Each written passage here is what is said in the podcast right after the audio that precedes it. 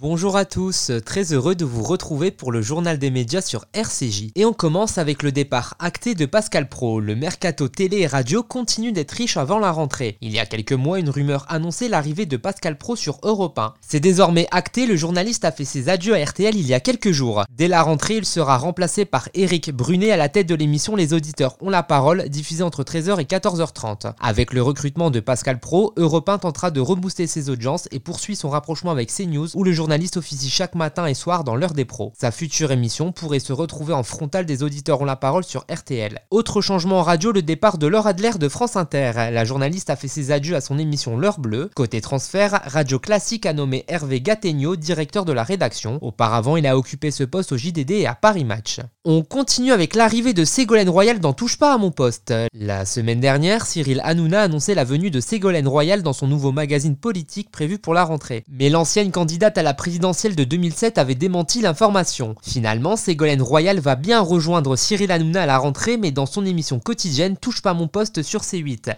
Elle sera présente une fois par semaine en tant qu'éditorialiste politique. Elle aura pour mission de décrypter les sujets complexes ou encore de donner un éclairage sur des concepts qui importent dans la vie politique et économique. Elle expertisera les aspects techniques et donnera les positions des différents protagonistes politiques. Si cette arrivée peut faire grincer des dents, Ségolène Royal affirme Tant pis pour ceux qui critiquent, je ne méprise aucun public. La parole politique n'a pas à sélectionner tel ou tel public, les gens ont le droit de comprendre. On termine avec Un jour un destin sur France 3. Vendredi dès 21h10, Laurent Delahousse consacrera un numéro d'Un jour un destin à la troupe du Splendide sur France 3. Le Splendide, composé notamment de Thierry Lhermitte, Christian Clavier, Gérard Jugnot, Michel Blanc, Marianne Chazelle ou encore Josiane Balasco, a bousculé les codes et marqué une nouvelle ère de l'humour dans les années 70 et 80. Que ce soit sur les planches du café-théâtre ou sur grand écran avec des films tels que Les Bronzés, Le Père est une ordure, ils ont durablement conquis le cœur du public avec des personnages et des répliques cultes. Je crois que toi et moi, on a un peu le même problème.